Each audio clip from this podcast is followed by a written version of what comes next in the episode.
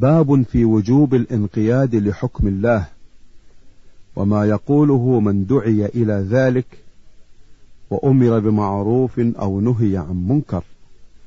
قال الله تعالى فلا وربك لا يؤمنون حتى يحكموك فيما شجر بينهم.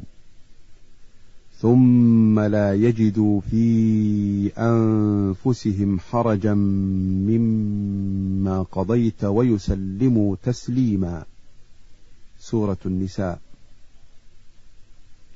وقال تعالى إنما كان قول المؤمنين إذا دعوا إلى الله ورسوله ليحكم بينهم أن يقولوا سمعنا وأطعنا وأولئك هم المفلحون. سورة النور. وفيه من الأحاديث حديث أبي هريرة المذكور في أول الباب قبله وغيره من الأحاديث فيه. عن أبي هريرة رضي الله عنه قال لما نزلت على رسول الله صلى الله عليه وسلم لله ما في السماوات وما في الأرض وإن تبدوا ما في أنفسكم أو تخفوه يحاسبكم به الله اشتد ذلك على أصحاب رسول الله صلى الله عليه وسلم. فأتوا رسول الله صلى الله عليه وسلم ثم بركوا على الركب فقالوا أي رسول الله كلفنا من الأعمال ما نطيق؟ الصلاة والجهاد والصيام والصدقة. وقد أنزلت عليك هذه الآية ولا نطيقها. قال رسول الله صلى الله عليه وسلم أتريدون أن تقولوا كما قال أهل الكتابين من قبلكم سمعنا وعصينا؟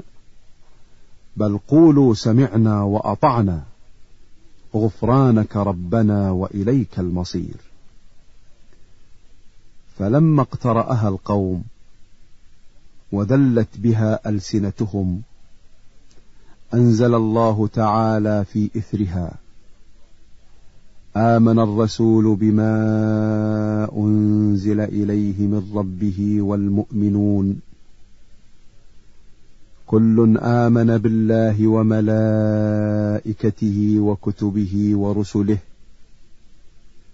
لا نفرق بين أحد من رسله. وقالوا سمعنا وأطعنا غفرانك ربنا وإليك المصير. فلما فعلوا ذلك نسخها الله تعالى فأنزل الله عز وجل لا يكلف الله نفسا إلا وسعها لها ما كسبت وعليها ما اكتسبت. ربنا لا تؤاخذنا إن نسينا أو أخطأنا. قال نعم.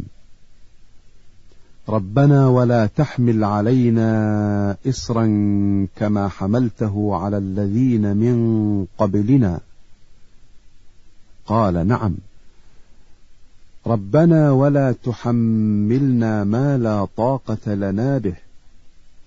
قال نعم. واعف عنا واغفر لنا وارحمنا.